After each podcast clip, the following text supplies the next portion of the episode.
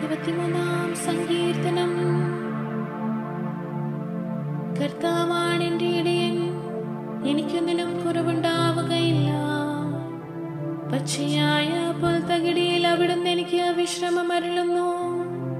പ്രശാന്തമായ ജലാശയത്തിലേക്ക് അവിടുന്ന് എന്നെ നയിക്കുന്നു. അവിടുന്ന് എനിക്ക് ഉന്മേഷം നൽകുന്നു. തന്റെ നാമത്തെ പ്രതി നീതിയുടെ പാതയിൽ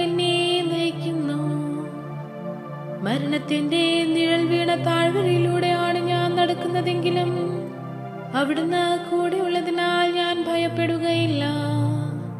അങ്ങയുടെ യൂന്നുവടിയും ദണ്ടും എനിക്ക് ഉറപ്പേകുന്നു. എന്റെ ശത്രുക്കളുടെ മുൻപിൽ അവിടുന്ന് എനിക്ക് വിരുന്നൊരുക്കുന്നു.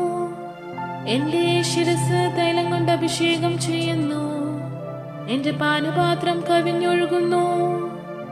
അവിടുത്തെ നന്മയും കരുണയും ജീവിതകാലം മുഴുവൻ എന്നെ അനുഗമിക്കും.